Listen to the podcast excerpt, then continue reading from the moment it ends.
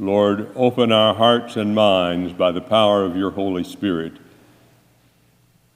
that as the scriptures are read and your word is proclaimed, we may hear with joy what you say to us today. Amen. Today's scripture lesson is from the Gospel of John, chapter 20, verses 1 through 18. Early on the first day of the week, while it was still dark, Mary Magdalene came to the tomb and saw that the stone had been removed from the tomb. So she ran and went to Simon Peter and the other disciple, the one whom Jesus loved, and said to them, They've taken the Lord out of the tomb, and we do not know where they've laid him. Then Peter and the other disciple set out and went toward the tomb. The two were running together, but the other disciple outran Peter and reached the tomb first. He bent down to look in and saw the linen wrappings lying there, but he did not go in. Then Simon Peter came, following him, and went into the tomb. He saw the linen wrappings lying there and the cloth that had been on Jesus' head, not lying with the linen wrappings, but rolled up in a place by itself. Then the other disciple, who reached the tomb first, also went in, and he saw and he believed. For as yet they did not understand the scripture that he must rise from the dead. Then the disciples returned to their homes. But Mary stood weeping outside the tomb. As she wept, she bent over to look into the tomb, and she saw two angels in white sitting where the body of Jesus had been lying, one at the head and the other at the feet. They said to her, Woman, why are you weeping? And she said to them, They have taken away my Lord, and I do not know where they have laid him. When she had said that, she turned around and saw Jesus standing there. She did not know it was Jesus. Jesus said to her, Woman, why are you weeping? For whom are you looking? Supposing him to be the gardener, she said to him, Sir, if you have carried him away, tell me where you've laid him, and I'll take him away. Jesus said to her, Mary. She turned and said to him in Hebrew, Rabboni, which means teacher. Jesus said to her, Do not hold on to me because I am not yet ascended to the Father, but go to my brothers and say to them, I am ascending to my Father and your Father, to my God and your God. Mary Magdalene went and announced to the disciples, I have seen the Lord. And she told them what he had said, and that he had said these things to her. This is the word of God for the people of God.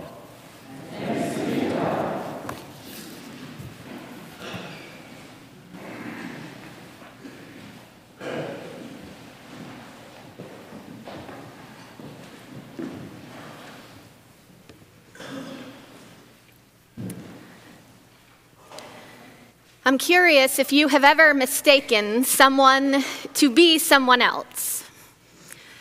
The summer before first grade, and memories are funny things, aren't they? I don't know why I remember this story, but it is seared into my brain. The summer before first grade, my mother and I went to purchase my first school uniform. I grew up going to Catholic school, which meant I grew up in plaid jumpers and white Peter Pan collars and knee socks.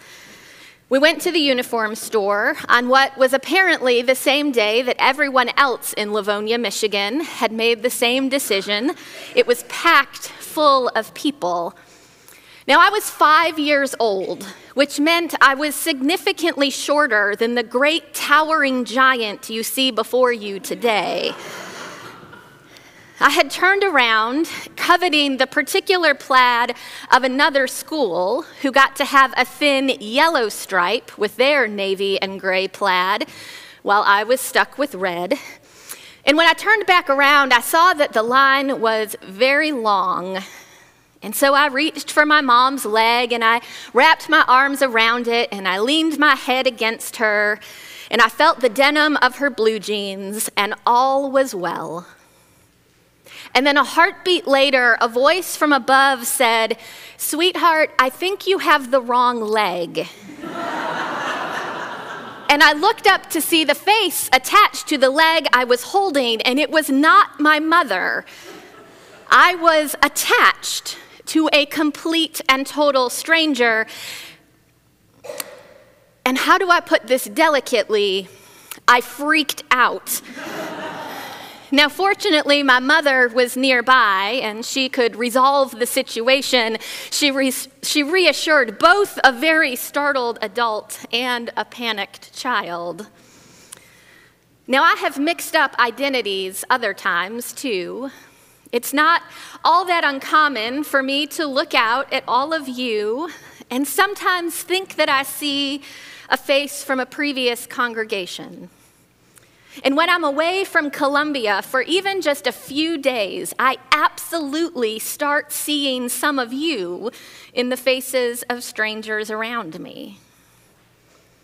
We all know what it's like to mistake someone for someone else.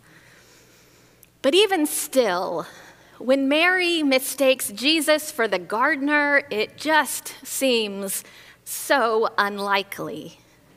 Because she's Mary and he's Jesus, and they have been through an awful lot together. He is almost certainly all she has thought about in the three days since he died. Sure, she wasn't expecting to see him, but how on earth could she look at him and suppose him to be the gardener. There is a whole branch of scholarship, it's relatively new. It says that the Gospel of John is among the most environmentally conscious books in all of Scripture. And this line of thinking hinges on this moment. Now, for the next few weeks, we'll be thinking about creation care and how that is an essential part of a life of faith. From the Garden of Eden to the river of life in Revelation, the goodness of God's holy creation flows through the Bible.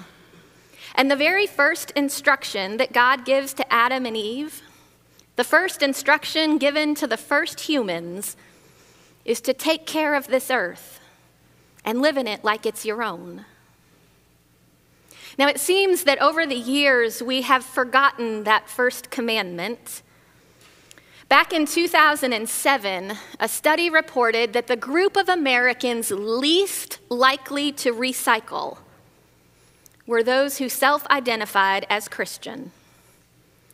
Now, we'll think about why that might be a little later, but for now, I just want to offer some hope because that was back in 2007. And in 2017, and every year since, that same study, the Barna study, and they survey church folks every year. Every year since 2017, as younger generations get older and move into the demographics being studied, failure to recycle has moved higher and higher on the list of perceived sinful behavior. So in 2007, Christians were very unlikely to recycle. Ten years later, and every year since, failure to recycle has become increasingly viewed as a serious transgression in a life of faith. Now, I'm sure that part of the reason is that we are becoming more and more aware of how real the climate crisis is. But I also suspect that part of the reason is that our young people, they just get it. They have never needed to be convinced that the planet is in peril. They know that it is, and so to them it is a matter of common sense that we would do everything we can to take care of it. And so, in this, as with so many other things, we do well to listen to what our young people are saying. And Confirmation Sunday is a particularly good time for us to remember this. The situation is serious, it is critical, and it is incumbent upon Christians to be clear in our awareness of this and clear in our commitment to do something about it. Our theology leaves no room for any other interpretation. And we'll talk more about that in the weeks ahead. But for now, for today, I just want to submit one crazy idea to you. What if the reason Mary supposed Jesus to be the gardener is because he was doing things a gardener does? Maybe she thought he was the gardener because he was, in fact, tending to the land right around him. And what might it mean for us if the first act of our risen Lord was to marvel at trees and pull up a few weeds and adjust some branches so that light could shine through to the lower dwelling plants? It might mean that caring for creation is far more central to faithful living than we tend to imagine. Now, if you are sitting there thinking that all of this is a bit of a stretch, that Jesus was probably not planting seeds and watering plants when the women came to the tomb, well, Mary supposing him to be the gardener remains instructive. Jesus, the gardener, everyone who heard John's gospel, they would have understood this right away because they were good Jews who knew their sacred text. And so they knew that the garden was paradise, that God planted a garden in the east, and that God made to grow every tree that is pleasant to the sight and good for food. The tree of life is in the garden. We are given our instructions to till and care for the earth in the garden.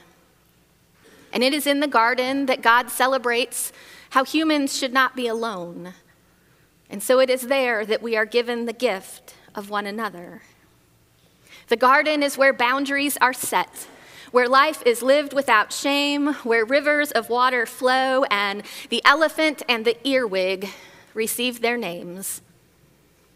And when boundaries are broken and Adam and Eve are banished, the expulsion from the garden, well, that becomes the metaphor for other stories. When ancient, when ancient Israel describes coming home to Jerusalem after exile, they use language of returning to a garden. For the Lord will comfort Zion, they say, and will make her wilderness like Eden, her desert like the garden of the Lord and joy and gladness will be found there. Jesus weeps in a garden, and then he's hung on a cross, strung up on dead timbers of a tree, also in a garden. Jesus, who says he is the way, the truth, and the life, is on that tree. And John's listeners, they wouldn't have had the image from Revelation yet, but we do. The tree of life has leaves that are for the healing of the nations. So, whether the grime under the risen Lord's fingernails was the dust of the tomb or the dirt of the garden, whether it was one or the other or even both, well, I can't tell you for sure.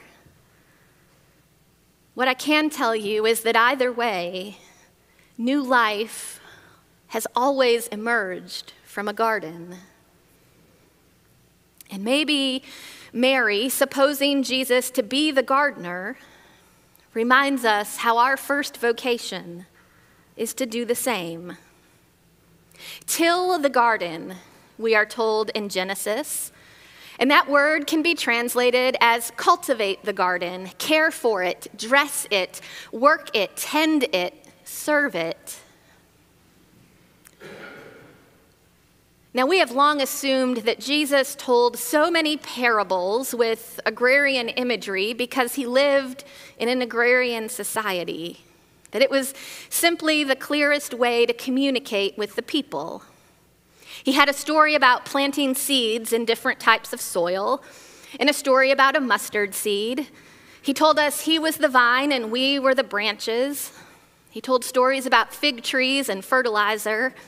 He talked about wheat and weeds, sheep and goats. He mentioned the blowing wind and fields ready for the harvest. And he told us to pay attention to completely non anxious birds. And then he shows up with a hat and gloves in a garden and promises us that his work of pruning and planting, of watering and weeding, of cultivating and caring is far from over. And maybe that is a call for all of us to remember that the Lord God took us and put us in the garden to till it and keep it. So this week, you have a homework assignment. Go outside Sit down or go for a walk in the garden that is this beautiful earth all around us. Marvel at it, breathe in it, pray in it, nap in it, revel in it, because it is easier to protect creation when you love creation. And it is easier to love creation when you experience creation. So this week, let creation bring you to your knees. Chances are good you will find the gardener there. Pray with me. Gracious God, we believe. Help our unbelief. In Christ's name we pray. Amen.